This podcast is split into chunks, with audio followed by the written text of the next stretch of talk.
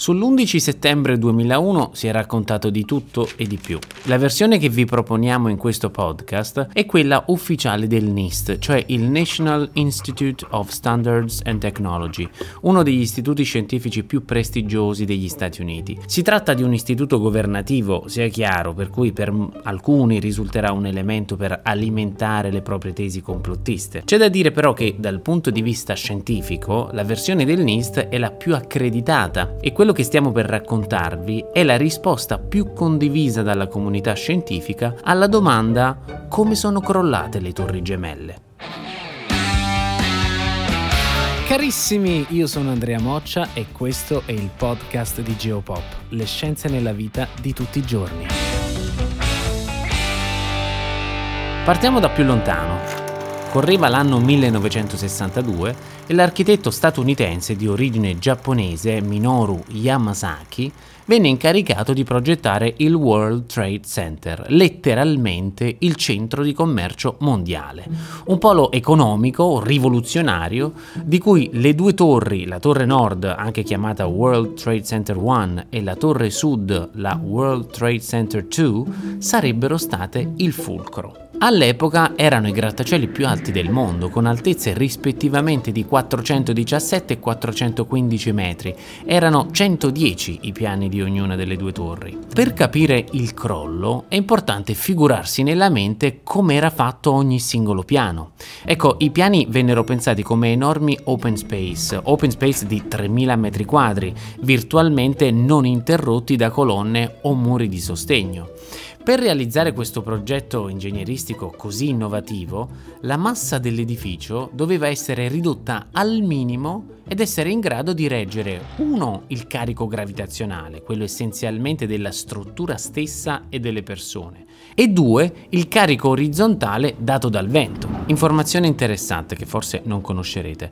Doveva reggere in realtà anche un altro carico. Sentite, il NIST durante la sua indagine, quando ha analizzato le fasi della progettazione, ha trovato un documento firmato dall'autorità portuale di New York, l'autorità che ha voluto la costruzione del World Trade Center, in cui è citato che i due grattacieli erano stati collaudati per sopportare un terzo carico aggiuntivo, oltre al carico gravitazionale e al carico orizzontale, quello dell'impatto di un aereo 707 che negli anni 60 e 70 era il più grande al mondo. In questo documento è scritto che un incidente del genere avrebbe danneggiato solo un'area circoscritta degli edifici. I Boeing 767 dell'11 settembre erano circa il 20% più grandi di un 707. A questo punto, per capire la dinamica del crollo, è essenziale capire la struttura delle torri gemelle. Ogni torre era costituita da quattro elementi, o per meglio dire quattro cosiddetti sottosistemi maggiori. Ora provo a farvi capire. Il primo era quello delle colonne perimetrali, cioè delle colonne che garantivano la resistenza ai carichi laterali, supportando anche parte del peso dell'edificio. Nelle torri gemelle ce n'erano 59 per lato, 236 in totale su tutto il perimetro. Il secondo sottosistema era il nucleo centrale, ampio circa 1000 metri quadrati, era collocato nel cuore dell'edificio e si estendeva virtualmente per tutta la sua altezza. All'interno c'erano 47 colonne di sostegno oltre alle scale scale e ovviamente agli ascensori. Il terzo sottosistema era il pavimento, composto da piastre leggere in calcestruzzo fissate su una piattaforma d'acciaio che avevano la tripla funzione di supportare le colonne perimetrali, assorbire parte del carico orizzontale e parte di quello verticale. Il quarto sottosistema era la capriata a cappello, praticamente l'enorme struttura del tetto, la cui funzione primaria era quella di sostenere le antenne, ma era importante importante anche nella distribuzione del carico, in quanto offriva una connessione aggiuntiva tra perimetro e nucleo. Questi quattro sottosistemi maggiori garantivano all'edificio quella ridondanza strutturale o in inglese robustness, intesa come la capacità di più elementi di svolgere la stessa funzione. Praticamente la ridondanza strutturale garantiva alle torri una forte stabilità perché in caso di danno subito da uno dei sistemi, il carico sarebbe stato ridistribuito sugli altri sistemi ancora intatti. Tutto ciò ve l'ho raccontato perché è fondamentale per capire cosa è accaduto il giorno dell'incidente. Il primo aereo che alle 8.46 ha colpito la torre nord tra il 93 e il 96 piano ha reciso 37 colonne perimetrali e 9 colonne del nucleo dell'edificio. Il secondo aereo, che è arrivato al momento dell'impatto più inclinato rispetto al primo, ha colpito la torre sud alle 9.02 tra il 77 e l'85 piano e ha reciso 33 colonne perimetrali e 10 del nucleo. Come vi accennavo poc'anzi, l'edificio, grazie alla sua ridondanza strutturale, ha ridistribuito il carico su quella parte della struttura che non era stata ancora danneggiata. A questo punto ci si chiede ma se gli edifici hanno resistito alla collisione, perché sono caduti? Nel suo rapporto il NIST ha dichiarato che sono stati gli incendi e il conseguente aumento delle temperature a indebolire ulteriormente la struttura fino a raggiungere il punto di collasso. L'edificio era composto in totale da 250.000 tonnellate d'acciaio, tutto ricoperto da materiale isolante. L'acciaio nudo senza protezione isolante fonde a circa 1500 gradi Celsius, ma attenzione, e questo è uno dei punti fondamentali del crollo.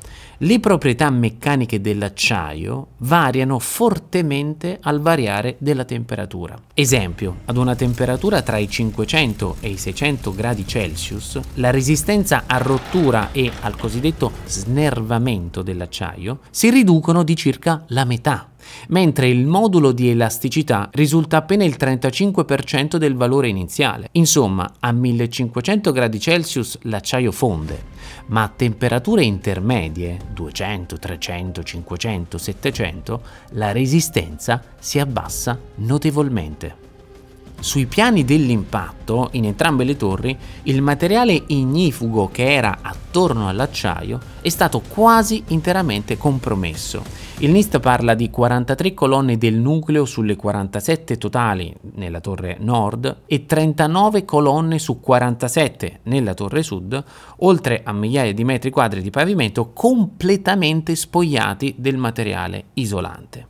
Ognuno dei due aerei trasportava circa 30.000 litri di carburante. In soli 7 secondi il 35% di carburante si è consumato a causa dell'impatto. Oltre la metà restante si è atomizzato in goccioline altamente infiammabili. L'incendio è divampato così dai piani dell'impatto verso i piani inferiori, alimentato dalla nuova aria che entrava dalle finestre rotte. In quei punti dove l'acciaio è stato spogliato dell'isolante, tra i 500 e gli 800 gradi Celsius la capacità di sostegno è venuta meno.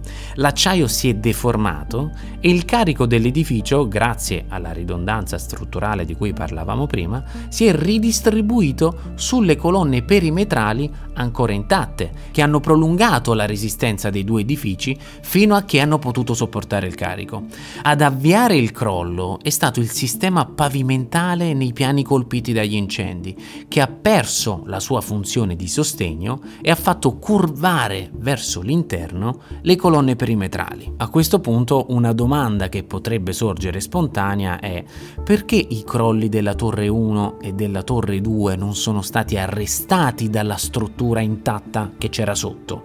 In altri termini, perché i piani sotto a quelli danneggiati sono venuti giù in maniera così veloce, sgretolandosi come un castello di carte?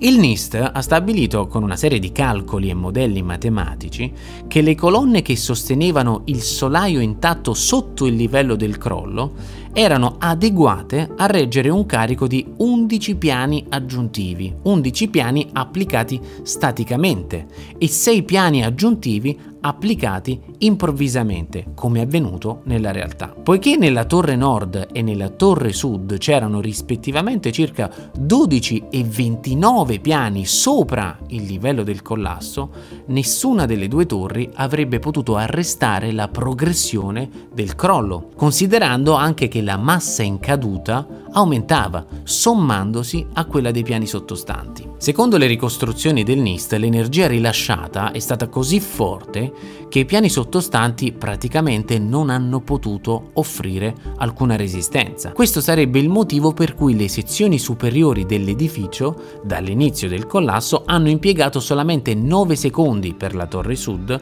e 11 secondi per la torre nord per sgretolarsi interamente.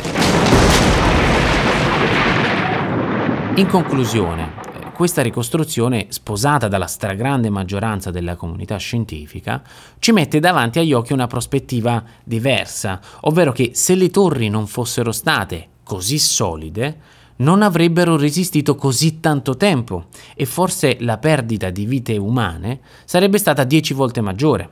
Probabilmente se parlate con un ingegnere civile, come abbiamo fatto noi prima di redigere questo podcast, vi dirà con molta probabilità che le torri gemelle si sono comportate egregiamente perché hanno resistito ad un danno da film hollywoodiano per circa un'ora. Per vostra informazione vi dico anche che per condurre la sua indagine il NIST ha precisato che la maggior parte delle prove sono state ripulite nei giorni successivi al crollo e che per effettuare queste ricostruzioni ha coinvolto oltre 200 esperti che hanno esaminato migliaia di documenti, oltre 7000 segmenti video, oltre 7000 fotografie, 1000 interviste e analizzato 236 pezzi d'acciaio ottenuti dal relitto, misurando le proprietà dei materiali in laboratorio. Naturalmente qui non vogliamo convincere nessuno che sia andata esattamente così.